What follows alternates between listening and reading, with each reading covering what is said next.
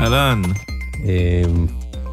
תודה שהצטרפתם אלינו לעוד פרק של גיימריסט. פודקאסט הגיימינג של כלכליסט. זה כאן, זה אנחנו. אני עמרי רוזן. אני עמית קלינג. ואנחנו נדבר היום על חברת המשחקים הכי גדולה בעולם. כן, בעצם. בעצם. בעצם. ולמה אנחנו מדברים עליה? מה גרם לנו לחשוב עליה?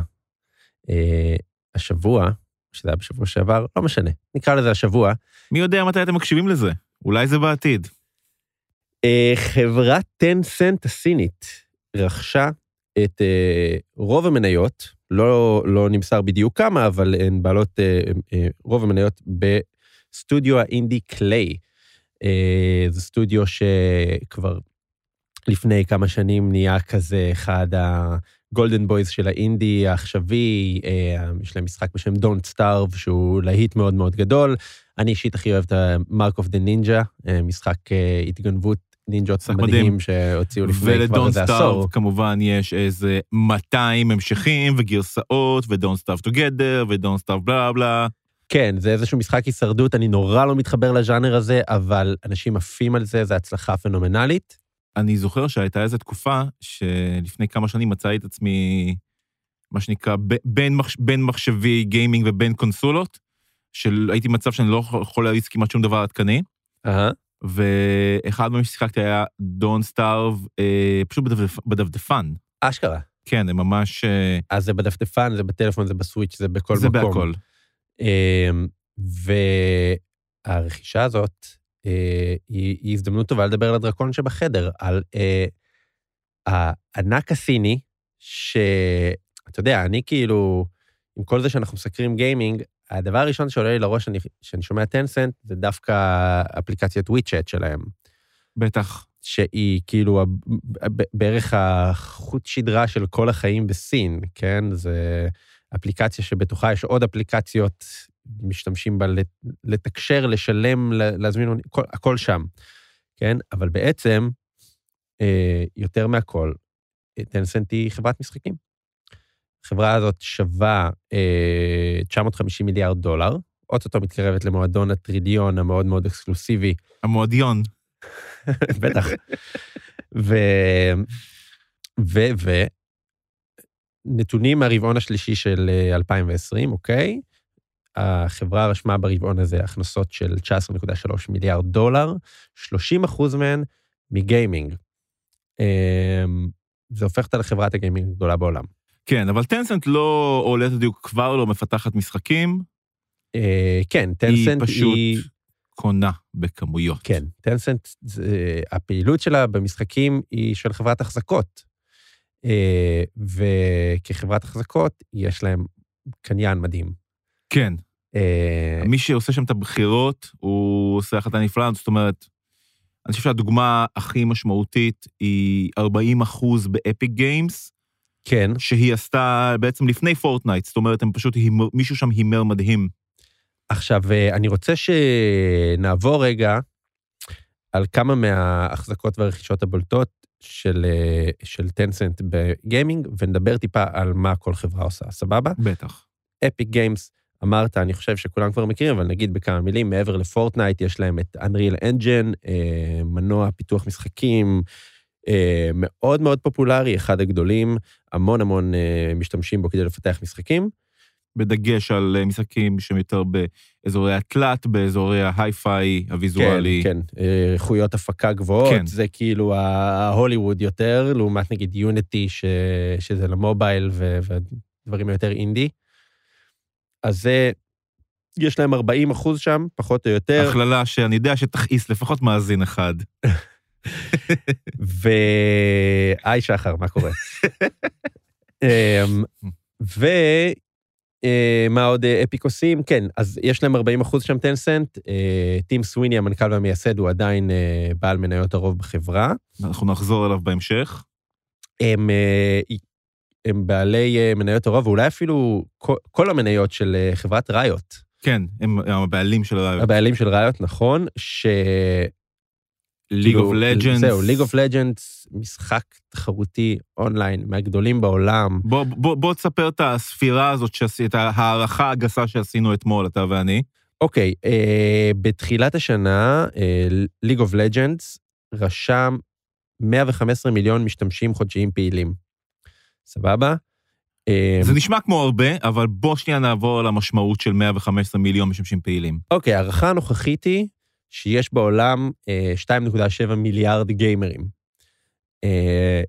כשעושים את החלוקה הזאת, זה אומר שאחד פחות או יותר מכל עשרים ושלושה שחקנים בעולם, שיחק League of Legends בתחילת השנה. כן.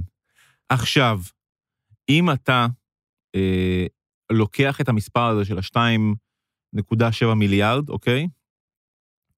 סבבה. משתמשי ה-פי סי והקונסולות, החצי שלהם ברור. אם אתה לוקח את החצי של המובייל, נכון? כן. שאנחנו יודעים שזה שוק שהוא בגסות הוא כ-חמישים אחוז מהתעשייה. נכון, טיפה יותר, סבבה. אה... ואם אתה משקלל, שזה גם לא מדויק, כי אתה יודע, זאת חלוקה של הכנסות ולא של שחקנים, כן? אבל בוא נגיד שזה חמישים חמישים. כן. ואתה מוציא מתוכם בהערכה גסה, ששוב, לדעתי היא ממעיטה במספרם, ואתה מוציא משם, משחקני המובייל, את ה-חמישים אחוז שלא, שלא יודעים להפעיל משהו כמו League of Legends, אנשים שמשחקים בגדול קנדי קאש וסלוט משינס, דברים מאוד פשוטים. מאוד פשוטים. League of Legends זה משחק מורכב בטירוף. אני פעם אחת ניסיתי לשחק League of Legends ונמלטתי, כי זה היה כל כך מאיים. יפה. אז אנחנו בעצם מגיעים לזה שאפשר להגיד שאחד מ-שלוש עשרה ארבע עשרה ממה שנקרא Hardcore Gamers משחקים League of Legends. אחד מ... אפילו חמש עשרה. זה מטורף. זה מטורף. אתה נכנס לחדר עם כיתה של גיימרים, ויש שם שלושה שחקנים. כן. עכשיו, אתה יודע, נגיד למיינקראפט יש יותר, יותר שחקנים. כמובן, גם הפיל יותר רחב. הפיל יותר רחב, ילדים, ילדים קטנים, זאת אומרת, זה... לא שאין ילדים קטנים בליג אוף לג'נדס, אבל כן. נכון, נכון. רגע, ונציין גם עוד להיט צומח של Riot Games, שזה Valorant. שנכון, משחק קיריות תחרותי לאנשים שהם הרדקוריסטים בזה, כאילו משהו שהוא מאוד מבוסס על סקילס.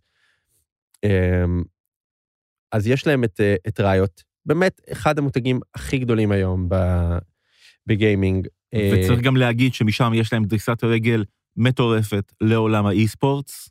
נכון, ליג אוף לג'נדס הוא אחד המותגים הגדולים בתחום, וסין היא כמובן... שוק שאי-ספורטס הוא כוח מאוד דומיננטי בו. בכלל במזרח, דרום קוריאה היא אחת המעצמות הגדולות של התחום, אבל זה נורא מעניין, כי, ואנחנו נמשיך לגעת בזה תוך כדי שנעבור על השמות בפורטפוליו של טנסנט, אבל בעצם הם בכל מקום. כן. זאת אומרת, הם גם במזרח, והם גם במערב, הם גם במובייל, הם גם בקונסולות, הם גם ב-פי סי, הם גם בכל מקום. אז בואו נדבר רגע על מובייל, סבבה? בטח. שכמובן, League of Legends זה במובייל, ועוד משחקים של ראיות זה במובייל, אבל Tencent אחראים גם למה שהיא כנראה הרכישה הגדולה בתולדות הגיימינג. הם קנו את הסטודיו Supercell במעל שמונה מיליארד דולר. Supercell אחראים ל-Clash of Clans, שכל מי שיש לו ילד עם טלפון כנראה יכול להתקל בזה. כן. עוד משחקים, Clash Royale, שגם נורא מצליח. באמת משחקים שהגיעו כמעט לכל טלפון בעולם. עסקה בעצם יותר גדולה מהרכישה של בטסדה על ידי מייקרוסופט, והעסקה הזאת הרעידה את התעשייה, והעסקה של סופרסל, עכשיו אני לא, מן הסתם דיבור עליה. כן. אבל היא לא עשתה את אותה תהודה, וזה... שזה מ... כמה סיבות, תראה. בטח. בתור התחלה, מייקרוסופט בטסדה, קרתה בתקופה שהרבה יותר מדברים על גיימינג. נכון. יש הרבה יותר עיניים על גיימינג. היא קרתה סביב ההשקה של הקונסולות החדשות, שגם נתן לזה עוד בוסט. וגם, אתה אמרת מייקרוסופט, אה, זה מושך הרבה יותר תשומת לב, מאשר טנסנט, איזה חברה סילית, סופרסל, איזה סטודיו קטן מאיפשהו שם בסקנדינביה. איזה סטודיו קטן עם, כן, עם עסקי כן. ענק. אבל אני חושב שזה גם לא רק זה, זה גם העניין של ה-name recognition במובייל, שהוא בסופו של דבר יותר נמוך. זאת אומרת, לך לשחקן דום או אלדר סקולס, ותשאל אותו מה זה בטסדה, ותקבל יותר תשובות מלך לשחקן קלאש רויאל, ותשאל אותו מה זה סופרסל. כן. יש נאמנות מותגית הרבה יותר נמוכה. כן.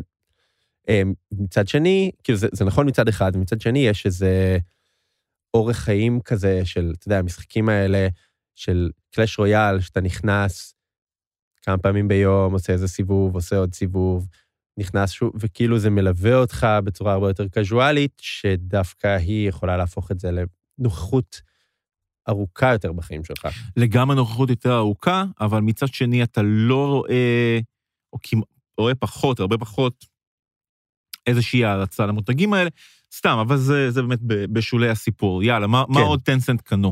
טנסנט אה, קנו אה, בישראל, למשל, את אה, איליון, שהיא מפתחת משחקי מובייל, הם עשו את זה דרך חברת מיניקליפ, שהיא בבעלות מלאה של טנסנט, מיניקליפ שפעם היה אתר פלש, אתר פלש. והיום עם, זה הם גם מפתחים מובייל. האזינו לפרק הפלש שלנו מלפני שבועיים. אז, אה, אז איליון, אז כמובן שיש להם גם נוכחות בישראל, אה, יש להם חמישה אחוזים באקטיביז'ן בליזארד, אחת חברות הגיימינג הגדולות בעולם, אחראית למשחקים World of Warcraft, Overwatch, you name it. חמישה אחוזים ביוביסופט, עוד אחת מהחברות הגדולות בעולם, חברה הצרפתית שעושה בעיקר משחקי עולם פתוח מאוד גדולים ל-פי סי ולקונסולות. יש להם חמישה עשר אחוזים בגלו, עוד אחת מחברות המובייל הגדולות, ש... אחת מהיחידות שנסחרות בבורסה, הם קנו, אם אני לא טועה, את רוב המניות של ליו, שזו חברה שמחזיקה תחתיה כמה אולפנים, אחד מהם זה אולפן שעושה את Warframe, עוד משחק חינמי, שאפשר לשחק כמעט בכל פלטפורמה, ויש לו המוני משתמשים. זאת אומרת, יש פה, אני חושב שאפשר לראות די בבירור, נטייה למשחקים שהם אונליין, למשחקים שהם מובייל, למשחקים פוטנציאל אי-ספורטס? כן, בהחלט, אבל ממש לא רק. ממש לא רק. זאת אומרת, הם לא בוחלים בשום דבר, ו... בוא נגיד את זה ככה, בגדול, אם אתה מצליח בתחום, זאת אומרת, הם, הם, מה שהם עושים, זה, זה אגב משהו יפה, הם, הם לוקחים הצלחות מוכחות, כן. בכל מיני סקופס, ובכל כן. מיני פרמטרים, אבל אה, יש שם מישהו שמזהה ווינרים ושמח לרכוש שם כמה אחוזים. לגמרי.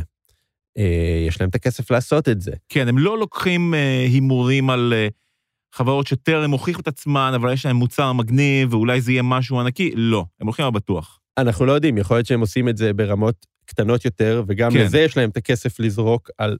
נכון, אני בטוח על, על, על ניסויים ודברים שפחות מוכחים, אבל העסקאות הגדולות, זה באמת אה, על ווינרים. Mm-hmm.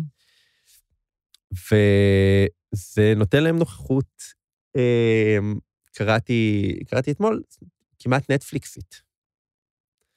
תחשוב על זה רגע. יפה. אה, זאת אומרת, נטפליקס, יש להם את הקטע שהם מפיקים תוכן של עצמם, והזכרת קודם, טנסנט ניסו קצת אה, לפתח משחקים משלהם, והפסיקו עם זה, אה, ועברו לעשות... את מה שהם יודעים, שזה לזרוק את הכסף שלהם על ווינרים, ועדיין יש פה איזשהו גוף, שכאילו מנסה להגד לתוכו את כל מה שטוב בגיימינג.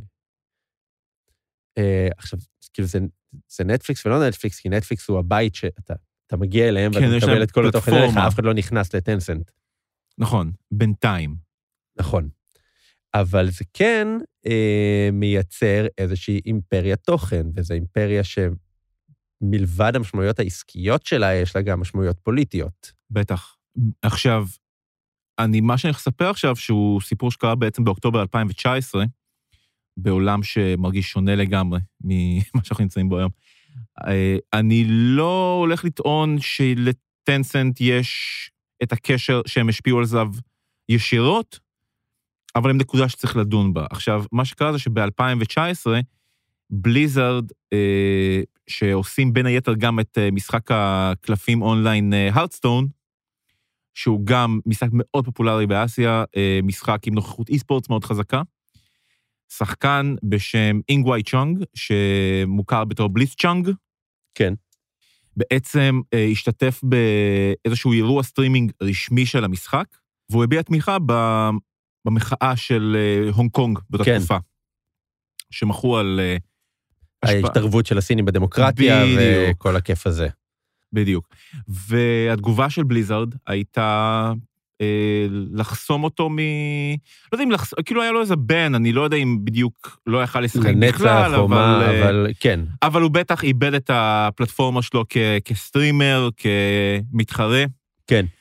והתגובה על זה, כמו שאתה יכול לצפות, הייתה מאוד שלילית. כן. הציבורית, אתה יודע, ממש... מחוץ לסין. מחוץ לסין, כמובן. זה ממש הגיע עד הקונגרס, היו חברי קונגרס, אתה יודע, מאורע נדיר בזמן כהונת טראמפ, שגם דמוקרטים וגם רפובליקנים פשוט גינו את בליזרד כן. על החסימה. סטרימרים אחרים של משחקים אחרים יצאו להגנתו של בליצ'אנג, זה היה ממש קמפיין שנקרא Save Blitz, Boycott Blizz. אהה, יפה. ואחד הדיונים היה בעצם על, אוקיי, כמובן שהמניית חמישה אחוז של טנסנט בסיפור הזה, היא אלמנט משני לקהל העצום שיש לבליזרד בסין. נכון. זאת אומרת, הרבה יותר מעניינים אותה, הפלייר בייס שלה. בטח, הם לא עושים את זה כדי לרצות את טנסנט, הם עושים את זה כי הם רוצים את הכסף של הסינים. נכון, אבל הכסף של הסינים מגיע בין היתר גם באמצ... בתור הכסף של טנסנט. נכון, עכשיו, אתה יודע. רגע, אני רק רוצה כן. להוסיף שבעצם אחד האירועים המעניינים היה שטים סוויני, מנכל... מאפיק, כן.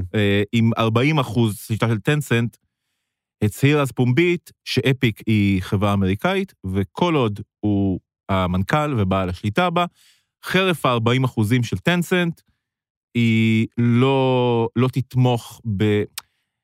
לא, זה לא שהיא לא תתמוך, זה היא לא תפעל נגד, היא לא תצנזר שחקנים. כן, היא לא תיכנס לפוליטיקה סינית. בדיוק. נקרא לזה ככה, בגדול. בדיוק, היא לא תיכנס לפוליטיקה סינית, וכמובן ששחקנים בפל... במשחקים השונים של אפיק, אה, יהיו חופשיים להביע תמיכה במי שהם רוצים. כן. עכשיו, אה, לעומת 아... זאת, בינתיים, Riot Games, באירוע שזכה לה בפחות תהודה, כי הוא היה בפחות דרמטי, כן. לאיזו תקופה בצ'אט שלהם, פשוט צנזרו את המילים הונג קונג. כן. זאת אומרת, זה פשוט לא יכולת לשלוח את זה. שכמובן, הסיבה לזה הייתה שתומכים של המחאה מכל העולם, ואני מניח שבעיקר מהונג קונג, כן. אתה יודע, היו נכנסים ומציפים את האג'נדה שלהם בצ'אט. כן. וליג אוף לג'נד משחק שהוא נורא נורא חזק במזרח. זה עוד יותר נפיץ שם, זאת אומרת, הרדסטון, גם ליג אוף לג'נדס בכל העולם, אבל כל האירועי אי-ספורטס הגדולים של ליג אוף לג'נדס הם בעיקר במזרח. עוד סיפור מעניין מהמזרח, אגב, זה שיתוף פעולה בין נינטנדו לטנסנט, אוקיי? שבעצם רק ב-אלפיים תשע עשרה התחילו למכור באופן רשמי את הקונסולות של נינטנדו, את הסוויץ' בסין, בשיתוף פעולה בין נינטנדו לטנסנט. טנסנט היא המפיצה שם, היא מנהלת שם את כל שירותי הענן של, של הסוויץ', והיא עושה לוקליזציה, ואתה יודע, שם זה מקרה של כאילו, אה, סבבה, מה, מה אתם רוצים? ניתן לכם. בואו, תמכרו את הקונסולה שלנו, ונפעל לגמרי לפי הגיידליינס, הקווים המנחים, של הפוליטיקה הסינית. בטח, עכשיו, מה שמטורף פה הוא שבמשך שנים קונסולות היו, היו אסורות למחירה רשמית בסין. כן. שזה נורא מעניין, כי אתה יודע, מדינה עם תעשיית גיימינג ענקית, שוק מוביל מטורף, כלכלת אי-ספורטס יותר מתקדמת ממה שאנחנו, יש לנו במערב. כן. וקונסולות היו אסורות בחוק כמשהו שמשחיר את הנוער. כן. שזה, אוקיי, בסופו של דבר, מה שזה, זה חוק מתחילת המאה ה-עשרים ואחת, שלא בוטל, וכמובן שהשוק פיראטי מאוד חזק, וגם בסופו של דבר, הסינים, זו לא כלכלה שכל כך תקנה מכשיר לקשרי כמו קונסולה, לעומת מחשב שיש בבתים כמחשב, וכמובן מובייל שיש. מובייל שיש לכולם, אבל גם זה הולך ומשתנה, ככל שהחברה הסינית נהיית יותר עשירה. בדיוק, אבל עדיין החוק הזה היה קיים, ובעצם שוק הקונסולות בסין הוא עד היום מאוד לא מפותח, בטח ביחס לנוכחות של גיימינג בשאר תחומי החיים שם. אז אנחנו מסתכלים על טנסנט, ואנחנו כאילו הופכים, ויש פה כמה וכמה היבטים, זאת אומרת שטנסנט, כפאבלישר, אוקיי, כזרוע הפצה של משחקים, מחוץ לסין, וגם בעצם סוג של שער הכניסה היחיד לתוך סין, בהמון מובנים. מניח שיש עוד כל מיני דרכים, אני לא סינולוג, אבל, אבל בבקשה, נינטנדו, כאילו, זו הדרך שלהם להגיע לשם. יש את טנסנט כבעלת החזקות כמעט בכל דבר שזז. אתה לא ממש יכול לשחק היום בלי איכשהו להיות לס... במגרש כן, של טנסנט. אתה לא ממש יכול להיות גיימר היום ולא לשים איזה דולר או שניים בכיס שלהם. לגמרי. ו... ויש את טנסנט כגוף שנמצא באיזושהי מערכת יחסים לא ידועה לנו, עם הממשל הסיני, שמחזיקה את WeChat, שזו פלטפורמה שכן מאושרת לשימוש שם. כן. לעומת הרבה רשתות שחסומות שם. כן.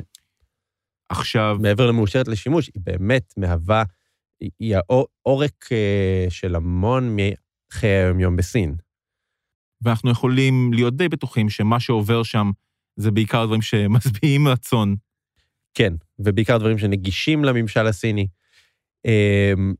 בטח, ו... אגב, זה גם מעלה את הדיון על עד כמה דברים של טנסנט הם, אתה יודע, כמה הם בטוחים לשימוש. עכשיו, יפה, זה מתחבר לחרם של ממשל טראמפ, שהיה לחברות טכנולוגיה סיניות, היה וואוי, שהם, אתה יודע, משתמשים בתשתית הסלולרית שלהם, ומעבירים מידע לממשל הסיני וכל זה, והיה פחד מאוד גדול ש... בעצם ממשל טראמפ הולך לחסום אה, את פורטנייט, את, אה, את ליג אוף לג'נדס, בטח, ומשחקים של ראיות. כן, זה מעניין. אני לא, חוש... אני לא יודע אם, אם כשהם דיברו על... כי, אוקיי, למעשה, בתחילת ינואר היה דיון של, של ממשל טראמפ, שהם הולכים אה, לאסור על השקעות בכמה חברות אה, טכנולוגיה סינית. כן.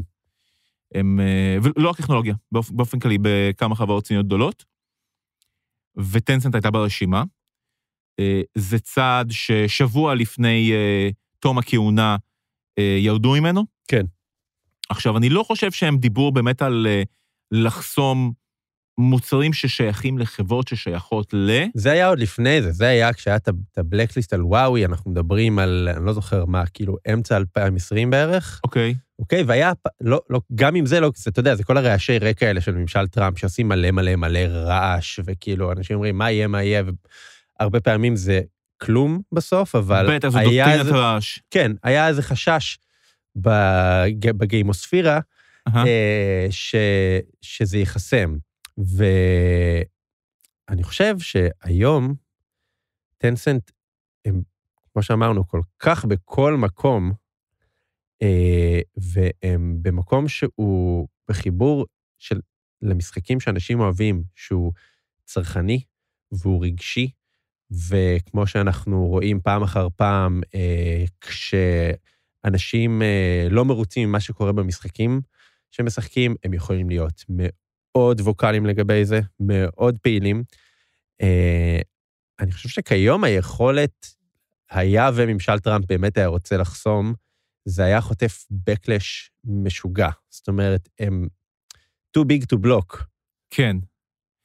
too big וגם too international to block. בדיוק. עכשיו, אין שום סיבה לחשוב שממשל ביידן הולך, לה, כמובן, כבר עכשיו הופך והולך להפוך הרבה, אה, הרבה מהמדיניויות.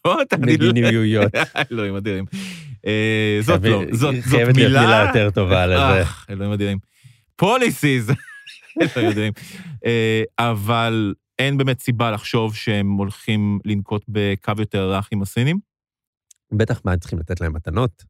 ממש לא, אבל טנסנט לעת אתה יכולים, אני מניח, להרגיש די בטוחים.